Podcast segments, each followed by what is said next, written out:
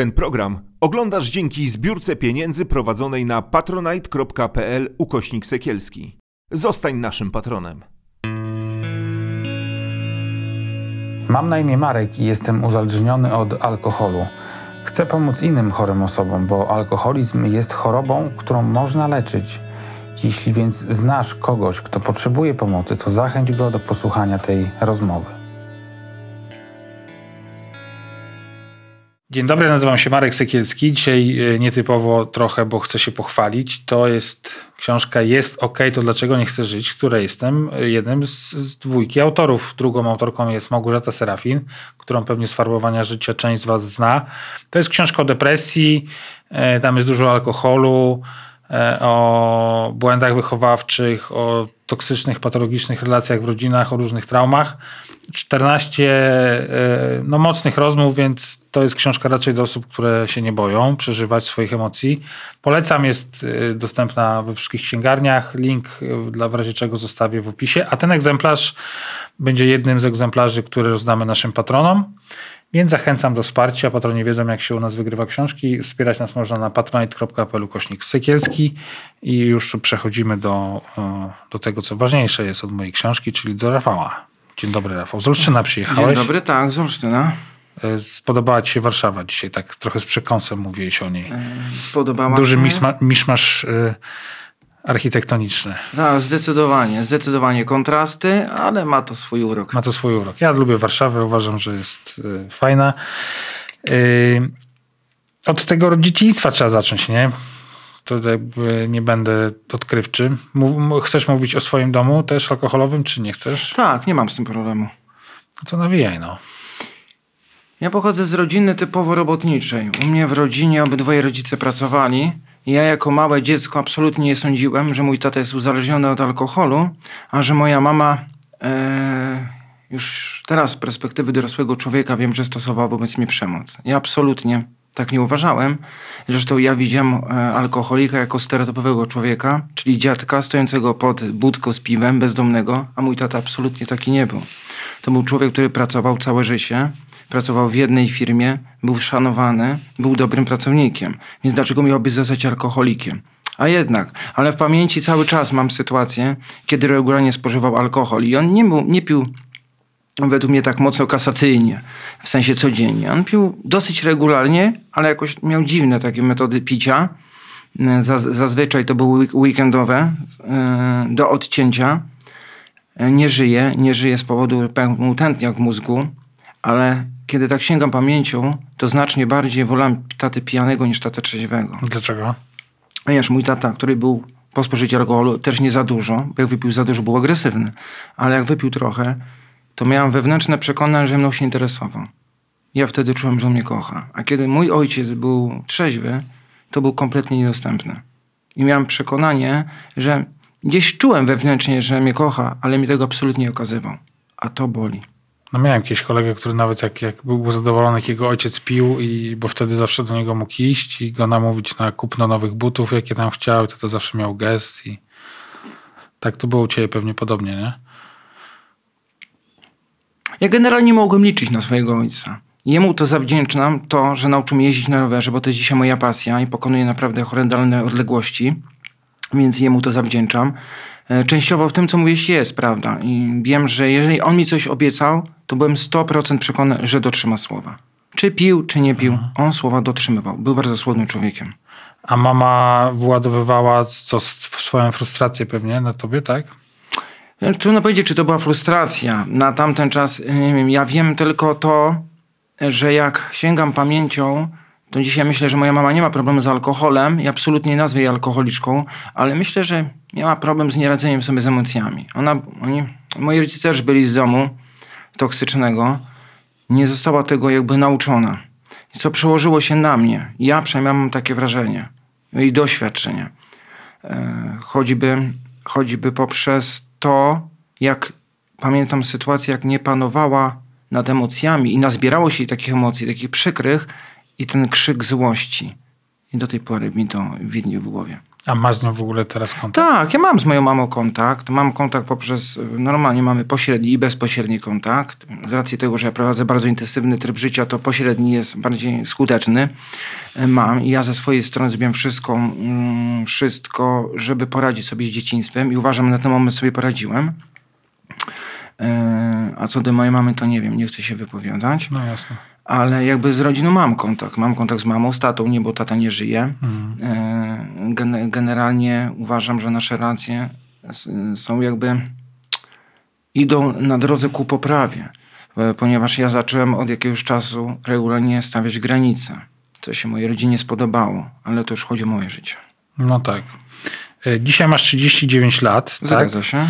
E, A ty kiedy zacząłeś alkohol pić? Ja dosyć późno zacząłem alkohol pić. Pierwszy raz, co prawda, sięgnąłem e, po, po jakąś flaszkę wraz z kilkunastoma kumplami na, na parkingu, przepraszam, w trakcie gry piłkę nożną, ale takie naprawdę gdzie zaczęło się dosyć późno, bo na pierwszym roku studiów w wieku 20 lat. Ale bardzo szybko galopowałem. Bardzo szybko nadrabiałem, a miałem dosyć dobrą sytuację z tego względu, że studiowałem z kolegą, który miał puste mieszkanie i on na to mieszkanie zapraszał i my tam sobie mieliśmy miejscówkę i tam urządzaliśmy regularnie libacje alkoholowe. W związku z tym nie było żadnego problemu. W tym czasie na studiach też i pracowałem, w związku z tego i miałem i miejscówkę i miałem i pieniądze. Okej. A studia sobie tam szły bokiem jakoś pewnie. Nie, ukończyłem. Do tej pory nie wiem jak, ale ukończyłem. I co, od razu tak po, po, popłynąłeś, zacząłeś tak pić yy, często? Tak? E, nie, ja początkowo piłem tylko w weekendy. I w weekendy piłem tylko dlatego, ponieważ moja uczestna dziewczyna zaczęła mi zwracać uwagę, że jej picie przeszkadza. A mi na nie zależało. W związku z tym byłem przekonany, że jak ja będę pił w weekendy, to ona tego nie zauważy. Ona weekendy była zajęta, a ja weekendy też byłem zajęty piciem. I początkowo tylko weekendy, więc ja byłem absolutnie przekonany, że się nie uzależnię. Zresztą ja nie po to piłem, żeby się uzależnić. Ja po to zacząłem pić, bo nie radziłem sobie z emocjami. Nie nauczyłem mnie sobie radzić z i przykrymi, i z radosnymi, a głównie z przykrymi. Nie potrafiłem sobie radzić z takim ciągłym napięciem, jak odczuwałem. Ze złością, z ogromną irytacją, z rozdrażnieniem, z zawodem. Ja byłem święcie przekonany, że ja wszystkich wokoło zawodzę. Jako syn, jako partner, jako kolega. Takie miałem przekonanie o sobie. Dlaczego? Dlaczego zawodziłeś ko- jako kolega? Twoim zdaniem. Wynikało to z poczucia niskiej wartości. Ja jestem wręcz przekonany, to wiem po terapii, że jeżeli pochodzę z rodziny toksycznej, to naturalne będzie, że mam poczucie niskiej wartości. Czyli ja w ogóle nie wiedziałem, po co ja jestem na świecie. Nie miałem zgody na samego siebie. Nie brałem odpowiedzialności za to, co robię. Nie umiałem sobie postawić celi, celów. Celów. E, nie stawiam granic i nie wiedziałem, jakie wartości są moje, a jakie są cudze przenoszone na mnie. I z takim, z takim dorobkiem wszedłem po prostu w życie. A alkohol to świetnie maskował. Nie, nie tylko maskował e, nieradzenie sobie z uczuciami, e, ale maskował także, nakładał pewne maski. Maski, że jestem silny, że jestem fajny i torował drogę do kontaktów towarzyskich. A mi na tym zaczęło bardzo zależeć. Ale dla mnie mm, kontakt towarzyski bez alkoholu już nie był możliwy. Miałeś coś takiego, że, e, bo ja dzisiaj to wiem też, y, no trochę z autopsji, e, trochę z różnych tam doświadczeń. E, No jest coś takiego, że osoby, które, które mają ten, e, ten syndrom e, dorosłych dzieci alkoholików, mm, nie potrafią, często, często nie potrafią nawiązywać takich relacji romantycznych, zdrowych. E, To znaczy, że lgną do tych swoich partnerek, partnerów, tak jak kurde, takie muchy po prostu do jakiegoś ślepu, nie? Że to nie jest takie właśnie zdrowe budowanie siebie w relacji, tylko takie wpadanie w nią po prostu po same uszy. Miałeś coś takiego? I Tak się i tak nie. zatapiałeś w jakąś kobietę na przykład i... Ja w swoim życiu miałem niewiele kobiet. I moją pierwszą kobietą, to już było żoną, to była kobieta, która mam przekonanie, że kochała mnie ponad życie, naprawdę. I ona była dobrą dla mnie osobą. Ona ma przekonanie, czy ty Ja mam. I to ja jej zniszczyłem życie. I poprzez chorobę alkoholową, czynne uzależnienie, i poprzez to, że w związku z zależeniem ja stosowałem w stosunku nie do niej przemoc. W związku z tym związek nie mógł się zakończyć jak rozwodem. Drugi też zakończył się rozwodem, już troszeczkę z innych powodów, ponieważ tam nie było alkoholu. E, Ale niemniej jednak ja przyciągałem, przyciągałem, ja wybierałem sobie osoby celowo, które piją, ponieważ to torowało mi drogę do picia. Mhm. Czyli wpadałeś w taki schemat trochę. Zdecydowanie tak. E, udało ci się skończyć studia mimo takiego Tak, ja skończyłem studia, o dziwo z wyróżnieniem pracy licencjackiej i pracy magisterskiej. Ukończyłem studia, e, podjąłem zatrudnienie mm, i wtedy zacząłem bardzo intensywnie pić. I wtedy zaczęła się pojawiać, jak się mówi fachowo, krytyczna faza uzależnienia. Po studiach już? Już po studiach. Już się po obranie, ja już, obroniłeś? Ja obroniłem, poszedłem mhm. do pierwszej pracy, już zacząłem pić i już nie piłem tylko w weekendy, zacząłem pić w ciągu tygodnia i pojawiły się pierwsze, morder, pierwsze morderca, czyli kace. Kace i urwane filmy. I to było pierwsze cierpienie, którego zacząłem doświadczać. Urwane filmy. Ja nie pamiętałem, co się poprzedniego dnia stało. A o tym bardzo często mówili mi ludzie, z którymi piłem, albo obcy ludzie, albo nie daj Boże, e, już wtedy narzeczona, czy też rodzina. I ten wstyd, te poczucie winy i wyrzuty sumienia z kolei znowu powodowały, że ja sięgałem po alkohol, ja nie umiałam sobie z nimi poradzić. Mhm. Na terapii się dowiedziałam, że one są tak specjalnie skonstruowane, że sobie z nimi trudno poradzić. I mam sobie z nimi ciężko poradzić z tego względu, że one coś, coś mi mówią, ale też dowiedziałam się po latach. I znowu piłem. I tak koło błędne się zamykało. Im bardziej piłem, tym bardziej się pogrążałem. W związku z tym, że mm, w związku z tym, że moja żona moja żona w pewnym momencie życia trafiła na osobę z Alanon, to zaczęła mi stawiać twarde wymagania. I tego nie byłem w stanie. W związku z tym postanowiłem, bo widmo rozwodu się pojawiło, że ja jednak pójdę na pierwszy meeting w swoim życiu, bo słyszałem, że ludzie... To ile to, kiedy to było mniej więcej? W 2010 roku. 12 pier... lat temu. 13. Tak, na mhm. pierwszy meeting poszedłem, na tak zwanym dupościsku i przez 8 miesięcy nie piłem alkoholu, ale ja absolutnie nic ze sobą nie zrobiłem. Nie poszedłem na zasadzie utożsamiania się, tylko porównywania się. Ten to jest taki, ten to, ten to siedział, to ja nie siedziałem jeszcze. Ten jest bezdomny, ja nie jeszcze nie jestem bezdomny. E, nie miałem szansy. No tak, że ona miałeś pracę elegancką. No jakby wszystko przekonywało mnie do tego, że nie jestem alkoholiką. Miałem żonę, miałem dom, miałem pracę, uważa, uważałem, że byłem lubiany, w związku z tym mm, byłem przekonany. Poza tym ja chodziłem na meetingi, ja się byłem w stanie zaprzeć, że nie jestem że nie będę pił i nie piłem 8 miesięcy. Jakość życia... Ale myślałeś o sobie, że jesteś alkoholikiem w ogóle? To było takie... Nie, wtedy nie. Mhm. Jakość życia nieznacznie odbiegła od tego, jakie piłem. Niemniej jednak nie spożywam alkoholu. Jedna kłótnia spowodowała, że wróciłem do picia. Oczywiście to nie była absolutnie odpowiedzialność mojej żony. To ja się nakręciłem i spowodowałem to kłótnię po to, żeby Ale, win, ale wówczas pewnie winna była ona. E, tak, oczywiście, że tak. Wyszedłem z domu. Przez dwa dni nie wiem, co się ze mną działo. Wróciłem i to już był koniec małżeństwa. Co było mi wybitnie na rękę. No bo mogłem skrupulatnie. Bo komfort picia Oczywiście miałem otwarty komfort picia i od tego zaczęło się moje kasacyjne picie. Od tego czasu. Ale niemniej sytuacja się zmieniła, ponieważ byłem przekonany, że jak ja wyjadę do Gdańska, a w Gdańsku nadarzyła mi się możliwość podjęcia zatrudnienia, to ja na pewno przestanie pić. I wyjechałem. I nie przestałem pić. Piłem mocniej, piłem dłużej, piłem, e, ciągi się skracały. Ja mniej potrzebowałem, żeby się upić. Zresztą ja sobie takie grono znalazłem. Ale skracały w sensie, że... E, że częściej byłem pijany, aniżeli trzeźwy. Czyli ciągi się wydłużały. Wydłużały się. A, przepraszam, wydłużały się. Tak, ciągi się wydłużały, okresy trzeźwości się skracały.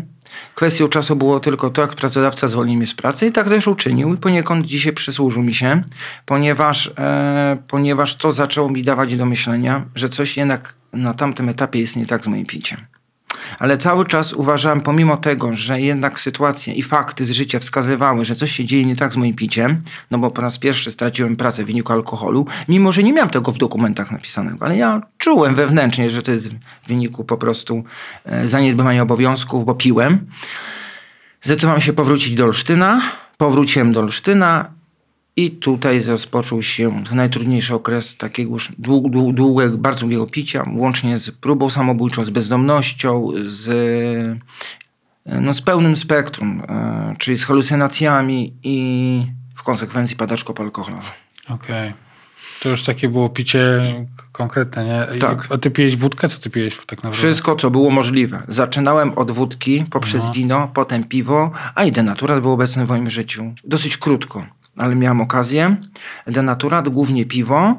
E, różne sposoby stosowałem, żeby zrezygnować z alkoholu. To zmieniałem alkohole, to robiłem odstępy, to będę pił tylko w weekend, to tylko piwo, to tylko wino, to zrobię sobie przerwę, to od jutra nie piję. To jak się gdzieś dowiedziałem na imprezie, że jak się najem tłustego, to się nie upije, to jadłem tłuste. Mhm. I wszystko naprawdę robiłem, żeby, żeby nie pić, a mimo tego dalej piłem. A narkotyki też były, czy nie? Miałem okazję raz spróbować. Próbowałem marihuany u mojego kolegi w domu, ale po mm, naćpaniu się wylądowałem u niego na jakiejś szafie i stwierdziłem, e, no, że miałem taką zwałkę, takiego doła. Jak ja mam się tak czuć po narkotykach, to ja dziękuję bardzo. Nie dość, że to nielegalne, niedopuszczone prawem, dosyć drogie, to nie, to ja wracam do alkoholu. W tym moście nie wróciłeś do, do rodziców, czy, czy, czy gdzie mieszkałeś? Nie, mieszkałem początkowo na stacji, potem już na dworcu. Więc miałem jeszcze okazję wynająć mieszkanie i jeszcze udawało mi się jakoś ukryć picie, mimo że konsekwencje już były straszne, ponieważ ja piłem ze osobami przypadkowymi, to sam pobity bardzo dotykliwie, to tylko dzięki łasce Boga ja dzisiaj widzę, to, to jestem pocięty. Do tej pory mam ślad na tętnicy. E, w związku z tym no, moje picie było kasacyjne, obarczone ogromnym ryzykiem utraty po prostu zdrowia. Wylądowałem potem dosyć krótko na, na, na ulicy, niemniej jednak to był fakt z mojego życia. I to też mi nie dało do myślenia. Winni byli ludzie, a nie ja. I to wygodnie mi było obwiniać, bo nie musiałem brać odpowiedzialności za swoje życie. Cały czas pretensja do świata, tak? Że... Tak, do świata, do ludzi, a najbardziej to do Boga. No bo jak ja usłyszałem, że Bóg mnie kocha, a zesłał mi chorobę alkoholową i jestem w takim punkcie, w jakim jestem, czyli na ulicy, bez pracy, bez pieniędzy, w dygawkach, w chorobie odstawiennej, ja czego, najgorszym cierpieniem dla mnie było odstawienie alkoholu, bo ja wiedziałem, jakie są konsekwencje fizjologiczne tego, że pojawiły się znowu halucynacje, o mamy, drżenia rąk, że pojawi, nie wiedziałem, że padaczka wystąpi, wystąpiła znacznie później. Mm, tego się bardzo obawiałem, dlatego nie dopuszczałem do tego, żeby być trzeźwym.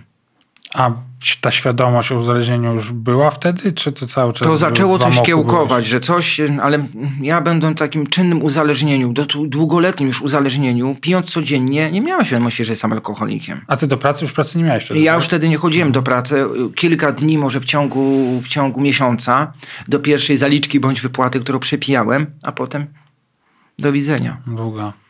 I ile lat trwał taki gruby melanż? 8, me, gruby melanż około 3 do 4 lat. Ogólnie piłem 8 lat, ale tak już kasacyjnie około 3 lat. Kurczę, długo. I co ci się tak naprawdę... Y, co się stało takiego, że gdzieś tam ci się zaczęło zmieniać to myślenie? Na melinie alkoholowej, w której byłem, ponieważ ja doszedłem do wniosku, że będę żył na melinach, ponieważ tam był dostępny alkohol, e, dostałem padaczki poalkoholowej i tak trafiłem do oddziału detoksykacyjnego w Olsztynie. W związku z tym zabrano mnie na piekło. O, nie dziwię się, że to piekło się nazywa. I tam obserwowano mnie 11 dni. Ja dosyć dobrze reagowałem. Odstawiono ocenie alkohol, podano mi leki uspokajające i zacząłem dochodzić do stanu używalności społecznej. Mhm. Generalnie byłem w stanie funkcjonować. Ale po raz pierwszy na piekle zobaczyłem, że ta choroba, bo dzisiaj wiem, że to jest choroba, wcześniej tego nie wiedziałem, jest śmiertelna. Przy mnie zmarł młody chłopak. Co to, co to jest piekło? Co to jest piekło? To jest zestaw cierpień. A dla mnie najgorszym cierpieniem e, było odstawienie alkoholu i widok ludzi. Tych ludzi na tym samym pokroju, co ja, w tej podobnej sytuacji do mnie, e, którzy nie mogli się z tego wyrwać poprzez obsesję. I ja miałam obsesję. Ja miałam obsesję alkoholową, ponieważ mój dzień zaczynał się od tego, jak się napić. E, każdy możliwy dzień zaczynał się od tego, jak się napić. To jest obsesja, to jest straszne. Ktoś, kto tego nie przeżył, nie jest w stanie zrozumieć. Mhm. Dlatego, mm, dlatego bardzo często się mówi na mitingach o właśnie uwolnieniu od obsesji picia. Ta obsesja była straszna. Ja nawet na deoksie miałem obsesję, ale że podawano mi leki uspokajające, to tej obsesji nie było tak mocno czuwalne przeze mnie. Kiedy zaproponowano mi terapię, ja powiedziałem absolutnie, przecież ja nie jestem alkoholikiem. Ale ja już wiedziałem. W tym szpitalu ci zaproponowano? W tym mhm. zaproponowano mi po prostu terapię. Ja absolutnie nie, bo ja nie jestem alkoholikiem. Przecież piję tak jak e, każdy i tak jak inni. Eee, zdecydowałem, że wyszedłem, ale ja już nie miałem dokąd pójść. I pojawiła się świadomość taka. Albo będę pił dalej i umrę, albo sam sobie zafunduję śmierć. I wybrałem tą drugą opcję. Wydała mi się bardziej realna na tamten moment. E, bałem się poderżnąć sobie gardła, bałem się powiesić, bałem się skoczyć z mostu, więc wykminiłem sobie, że połączę alkohol, e, alkohol z lekami, do których miałem jeszcze ten dostęp. I próba mi się nie udała. I wtedy po raz pierwszy w życiu uświadomiłem sobie, że sam dar życia od Boga. Żeby móc cokolwiek zmienić, Nie było to możliwe przy takiej obsesji picia. Więc po raz pierwszy klęknąłem i poprosiłem siłę wyższą. To się Ale to było, mówi. to, było, to było jedno wydarzenie dosłownie, Jedno wydarzenie. Mhm. Poprosiłem o odebranie obsesji picia. Bo przy tak głębokiej obsesji picia, gdzie ja codziennie planowałem tylko się napić, nic innego nie miało dla mnie znaczenia, ja wiedziałem, że nie jestem w stanie nic dalej zrobić. Żeby odebrał obsesję picia. Ale ja naprawdę poprzysięgłem, że zrobię wszystko, żeby zmienić swoje życie i odpowiem na każde wezwanie swojego stwórcy. Do dzisiaj nie czuję tej obsesji picia. Tak, Ale ty, po- wierzy, ty wierzyłeś w tego Boga, jak klękałeś cały czas? ja czy- byłem świadomy istnienia Boga. Ja Boga poszukiwałem od samego początku. Odkąd jestem świadomy, Boga poszukiwałem. E, czy byłem świadomy? Mm, Na tamten moment nie. Ale, ale wiedziałem, że jest jakaś siła większa. Ja ją nazwałem Bogiem. Poprosiłem i dostałem. Naprawdę dostałem. Tego dnia spałem spokojnie. Następnego dnia poszedłem na meeting, no bo już wiedziałem z doświadczenia, że na meetingach chodząc, to nie będę pił alkoholu. I tam usłyszałem doświadczenia innych alkoholików. Zwłaszcza jedno zrobiło na mnie mega ogromne wrażenie, ponieważ było tak Dopiero tak naprawdę, mimo tych ośmiu miesięcy wcześniej, dopiero pierwszy raz do ciebie tam coś dotarło, tak? E, tak, do mnie dotarło to, że coś jest nie tak z moim piciem. To nie było przyznanie się do bezsilności, to coś jest nie tak z moim piciem. Ale ja na tym meetingu, poprzez te doświadczenia, dostałem to, czego najbardziej potrzebowałem na tamten czas. Nadziei. Ja potem nadziei, że mogę żyć bez alkoholu, bo ja sobie życia bez alkoholu nie wyobrażałem. No jak urodziny, imieniny, wesela, śluby, pogrzeby, święta. No, życie bez alkoholu nie było dla mnie realne. A ci ludzie udowadniali, że jest. I nie było z nich tylko to przekonanie, że żyjemy w absencji. Oni byli uśmiechnięci, oni akceptowali, oni mi przyjęli z godnością, oni mi przyjęli mnie z akceptacją, z miłością. Powiedzieli, że fajnie, że jesteś, zrobili mi kawę. No dla mnie to było szok. To były pierwsze osoby, które ja się czułem po prostu akceptowany. Bez mówienia cokolwiek, czegokolwiek o sobie. To była ta nadzieja dla mnie, bardzo zresztą ważna. I to dało mi siłę do działania. Tą siłą do działania na tym meetingu było poradzenie sobie na tamten czas, jak sobie miałem poradzić oczywiście, ze wstydem, e, z poczuciem winy i wyrzutami sumienia. Czyli podszedłem do jednego z nich i zapytałem się, powiedziałem, żeby pomógł mi, bo ja potrzebuję pomocy. I ja o programie 12 kroków anonimowych alkoholików.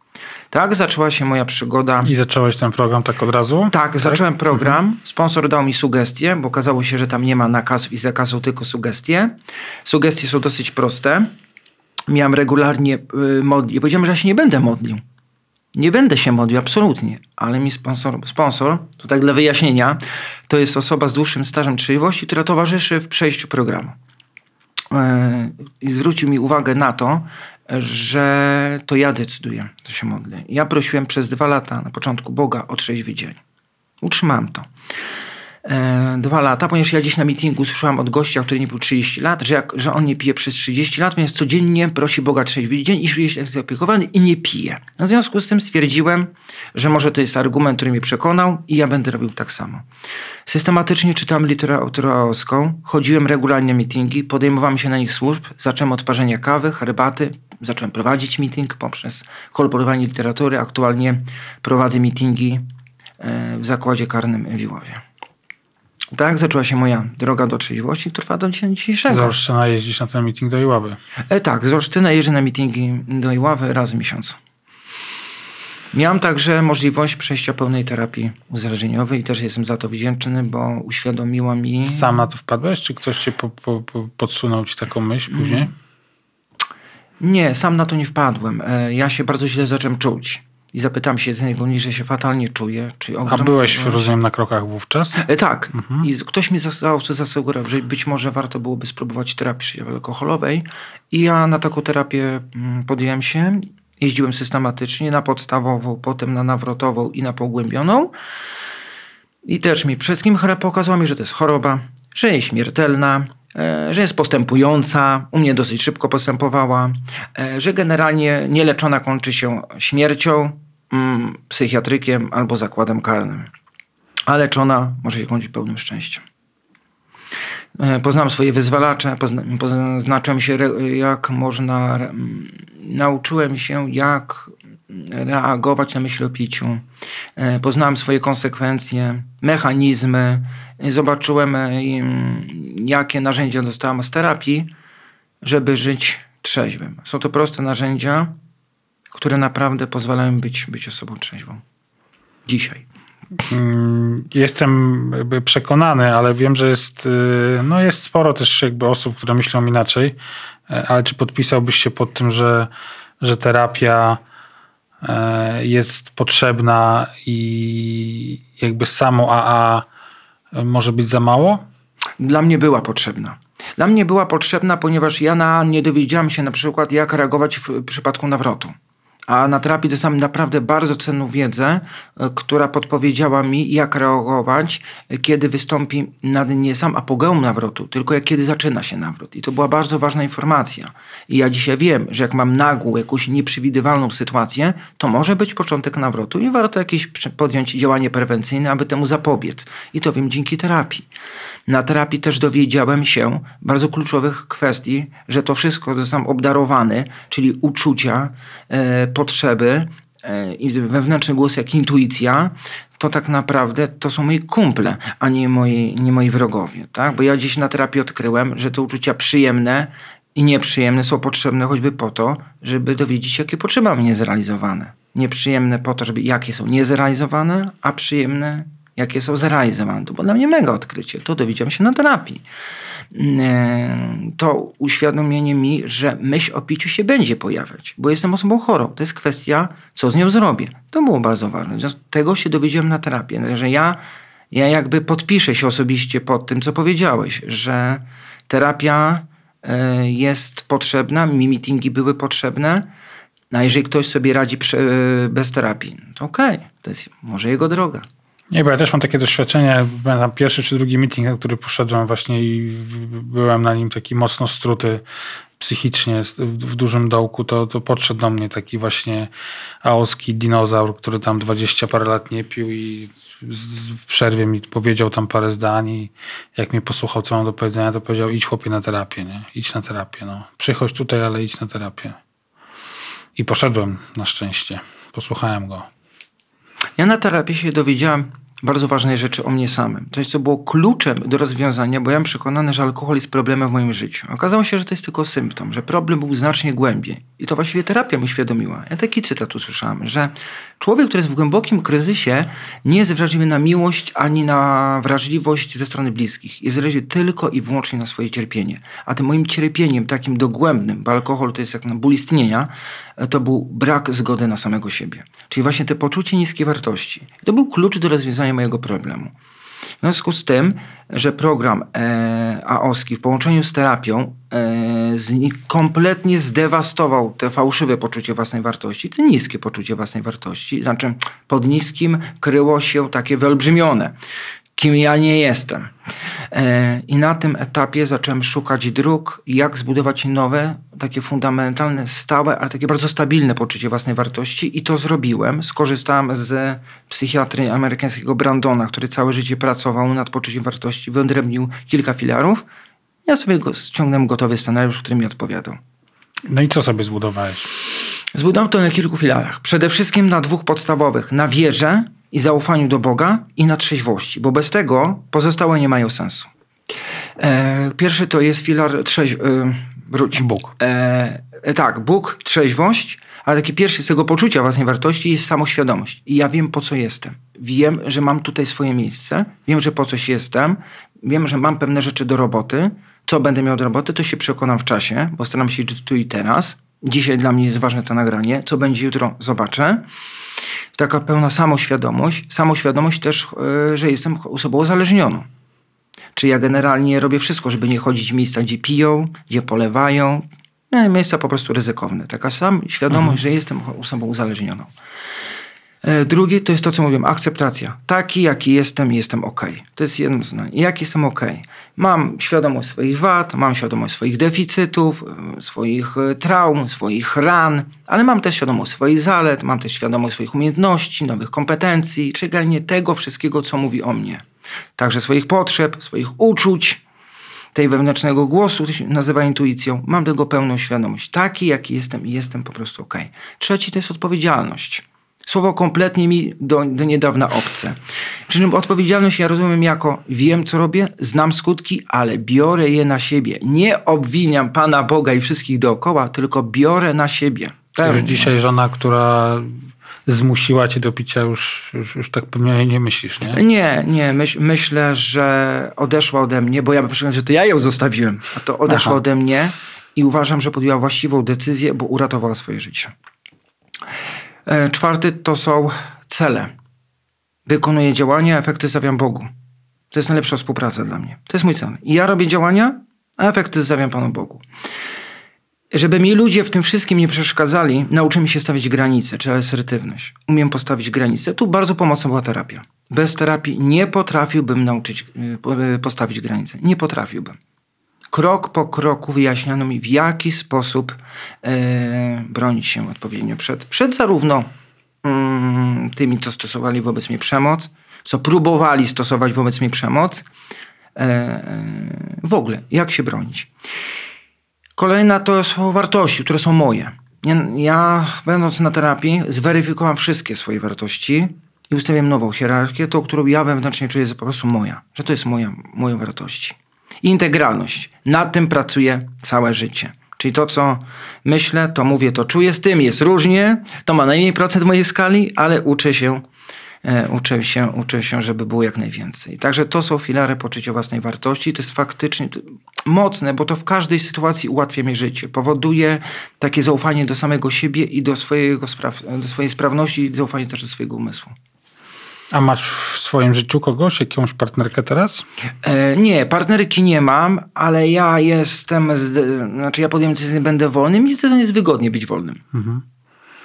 A umiesz rozmawiać z bliskimi osobami o trudnych sprawach? Ja pamiętam taką moją cechą, często mam z tym problem jeszcze, nie? Nie, nie zawsze, ale, ale, ale miewam. To jest właśnie umiejętność takiego... To jest trochę z tego, z tej integralności, nie? Żeby umieć wypowiedzieć to, co w tobie siedzi, nie urażając drugiego człowieka, odważyć się na to trochę czasem. E, uczę się i dzisiaj jest pierwsza lekcja tej nauki, czyli rozmowa tutaj. Uczę się o tym mówić. Chcesz mi coś trudnego powiedzieć? E, nie, nie trudnego. E, nie, to nie, nie jest to tyle trudne, ja, że ja w procesie zarówno pracy nad krokami, jak i y, terapii po prostu przebaczyłem sobie tą przeszłość, więc nie jest mi o tym trudno mówić.